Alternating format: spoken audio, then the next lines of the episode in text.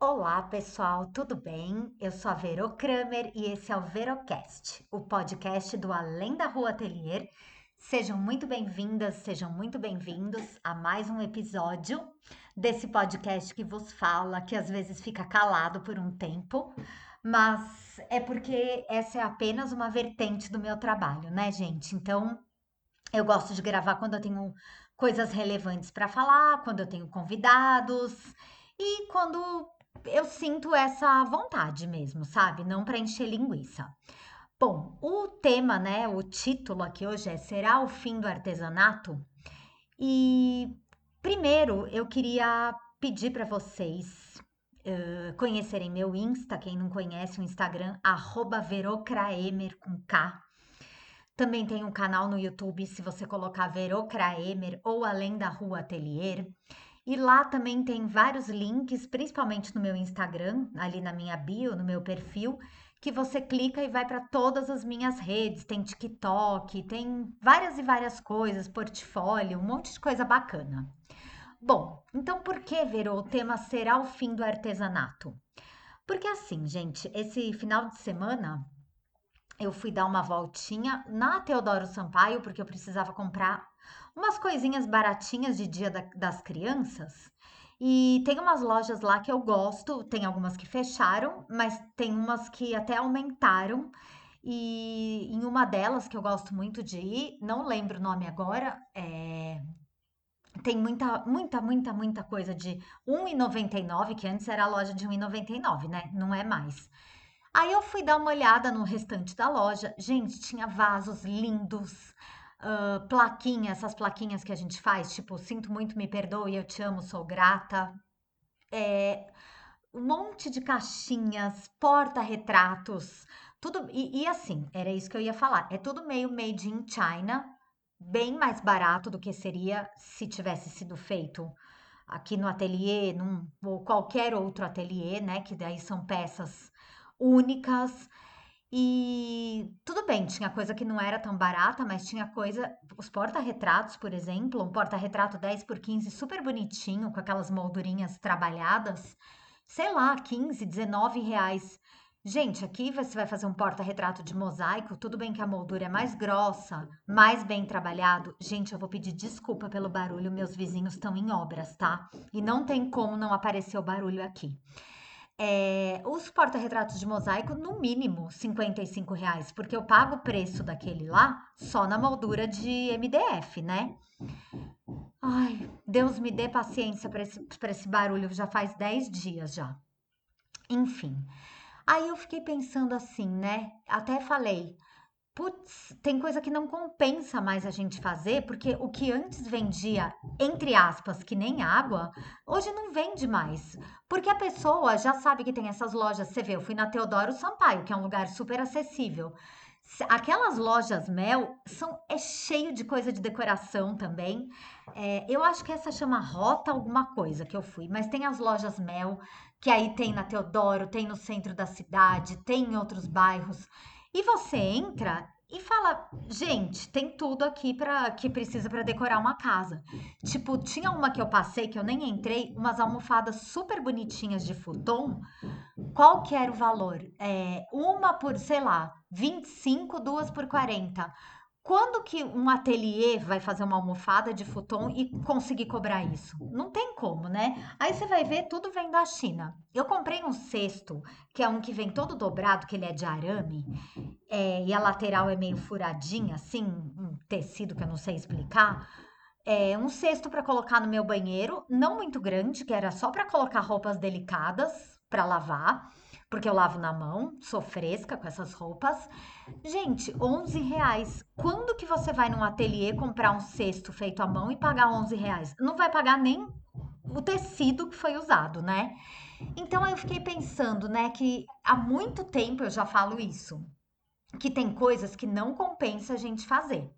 Então, por exemplo, porta-retrato eu até faço, tenho até alguns para fazer e tal, porque tem gente que dá valor e vai comprar. Mas não adianta você ter 20, você perder, gastar dinheiro, fazer 20 porta-retratos, porque a maioria das pessoas vai nessas lojas e vai comprar mais barato, né? Então, assim, eu fiquei pensando, É claro que não é o fim do artesanato, mas isso já. E eu tô no artesanato meu Deus, dai-me paciência. Gente, me perdoem mesmo. É que eu não vou parar agora de falar por causa dessa bateção. É, eu não vou. Eu, eu, comecei o artesanato há mais de 20 anos e eu faço muito, muitas coisas que, graças a Deus, não se encontram em, nessas lojas aí de coisas mais baratas, que antes eram chamadas de lojas de R$1,99. E realmente antes só tinha produto bem baratinho, você não encontrava esse tipo de coisa e hoje encontra. Então, por exemplo, as plaquinhas. Eu vejo realmente que as plaquinhas eu não vendo muito aqui. E hoje eu tô vendo por quê? Porque nessas lojas é mil vezes mais barato. Caixinha é muito difícil vender. Agora, é claro, você faz uma caixa de mosaico, uma bandeja de mosaico, é, você faz um vaso pintado à mão. Claro que as pessoas que dão valor para o artesanato vão dar valor e vão falar: não, eu vou comprar o porta-retrato de 55, 65 reais, porque ele é todo feito à mão, ele é de mosaico, foi feito pela Vero Kramer ou por um outro artesão. É, então, eles dão esse valor. Mas eu queria saber de vocês, o que vocês por aí pensam, né? É, eu sei que tem muita gente que ouve o podcast que também mora muito longe. Então, ai, Vero, eu moro, sei lá, no Mato Grosso do Sul e aqui não existe essas lojas de coisas mais baratas, só se eu for para São Paulo. Mas aí a passagem Tarará não vai compensar. Né? Então, eu não sei se existe essa loja, essas, esses tipos de lojas assim, em todos os lugares do Brasil. Queria que vocês que estão me escutando é, falassem o que, o que, que acontece por aí. Mas o que eu vejo aqui em São Paulo, e eu acho que no Rio também já vi algumas pessoas falando, é realmente você vê coisas muito bonitinhas, só que não é não é feito à mão. Aquilo ali você vê que é uma produção em série. Tanto que tem, tinha uns vasinhos de bichinho, a coisa mais linda do mundo. Esses nem eram tão baratos. Que daí você põe a planta e a planta parece o cabelo, sabe? Igual eu fiz um aqui outro dia. Mas é de uns bichinhos. É, tinha vários iguais, vários e vários. Então você vê que é um molde. As plaquinhas são todas iguais, nada muda. Não muda a letra, a florzinha é to são todas iguais, não muda a flor, porque é tudo feito com molde, né? Então, uh, é aquela coisa, a gente tem que. Eu dou valor pro que eu faço, mas juro, gente, que eu, quando eu vi aquelas plaquinhas, porque as plaquinhas eu nunca tinha visto escrito frases assim uma ripinha embaixo da outra, igual eu já fiz aqui. E essa, sinceramente, eu nem olhei o preço, mas devia estar tá bem mais barato do que cobrado uma feita à mão, né? E eu falei, gente, tem coisa que realmente não compensa mesmo fazer. Aí tem umas lojas lá no Paris, que eu já fui uma vez, você compra ou no varejo ou no atacado, né? Que eu posso comprar porque eu tenho CNPJ. Então eu fui numa loja, o mínimo que você gastava era 500 reais. Eu comprei um monte de coisa, um monte não, né? Que 500 reais não é tantas milhões de coisas, mas comprei umas latas decoradas, comprei umas cerâmicas bonitinhas, pequenininhas, comprei porta-retrato, um monte de coisa. Gente, olha que engraçado, por mais barato que tivesse, não vendi aqui. Por quê? porque as pessoas sabem que eu comprei em algum lugar e estou revendendo. Não é engraçado isso? Isso me lembra até uma amiga minha que tinha uma loja de roupas super exclusiva. Ela fazia roupas, ela revendia também, pegava em consignação de amigos que faziam tudo à mão. E no fim ela começou a pegar roupas da, do Brás, mas de lojas assim mais exclusivas. Mas você vê que não é a roupa feita à mão. E colocou na loja dela. Gente, foi a partir dali que ela começou a vender menos. As outras roupas eram mais caras e vendiam melhor do que as roupas que a pessoa sabia que podia comprar no Brás. Não é que estava escrito lá, ai, veio do Brás, mas a pessoa sabe, né? Então, assim, o que eu percebo dos meus clientes, eles sabem o que é um artesanato e o que é uma coisa que foi comprada na, numa loja ali daquelas de R$1,99, numa lojas Mel da vida. Então, por exemplo, aqui eu tinha os porta-retratos que dava para vender por 20 reais, porque era muito barato, como essa loja sábado estava vendendo por 19. Sabe o que acabou acontecendo? A maioria das coisas que eu comprei lá no Paris, eu dei de presente, ou, ai, minha mãe veio aqui, comprou e deu de presente. Sabe assim? Não foi cliente de fora. Os clientes que vêm aqui gostam do que eu faço, dão valor para o que eu faço, É, claro, tem gente que acha caro, fala, ai, tá, obrigada, não volta mais, mas tem muitos clientes que voltam sempre em busca de coisas feitas à mão, que não vai ter outra igual, pode até ter meio parecido um mosaico ou outro, mas a maioria, quer dizer, tudo não vai ter igual, né? Nem um mosaico. E então, assim, eu achei que essa discussão foi muito pertinente, essa questão questão na minha cabeça, porque muita gente me, me escreve perguntando assim, mas falando, mas Verô, aqui onde eu moro, ninguém valoriza o artesanato. Gente, se a gente já pensa assim, já tá com meio caminho andado para a coisa não dar certo, né? Eu acho que a gente, eh, quem faz é a primeira pessoa que tem que dar valor para o que faz.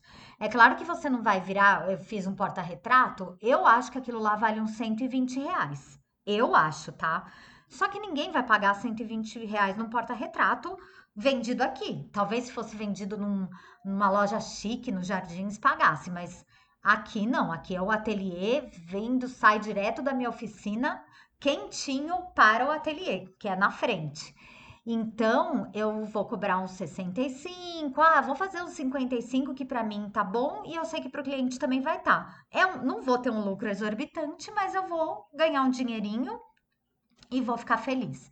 Então a gente, eu acho que a gente tem que fazer esse, é, por exemplo, a gente quem tem um ateliê, né, que eu tô falando, que a gente tá tendo essa conversa, você vai ver as coisas que não vendem. Uma coisa, por exemplo, que eu percebi que não vende nem a pau é bandeja grande. Gente, as minhas alunas, quando elas vêm aqui, elas veem o trabalho que dá e falam: agora eu entendi por que, que a bandeja não custa tipo 150 a 180 reais. Porque dá muito trabalho fazer. Só que a pessoa vê uma bandeja e fala: ai, 180? Não vou. Então é uma coisa que, entre aspas, encalha, tá? É, as últimas que eu tinha aqui eu vendi pela metade do preço, mas aí não compensa para mim pelo tempo que eu gasto. O que, que eu tô fazendo? Bandejinha menor com pastilhas inteiras, que é um artesanato, é feito à mão, nunca vai ter uma igual, e o pessoal daí dá valor e compra, paga 55 e paga, né? Então é uma questão de você começar a ver o que, que não vende de jeito nenhum, não faça mais daquilo, ou tenha um de amostra mas começar a fazer o que vende. O que eu percebi também, caixinha é, do tamanho 15 por 15 com pastilha inteira, dá para vender por uns 65, vende também. Maior, muito difícil de vender, porque daí você vai cobrar 90, a pessoa já vai achar caro.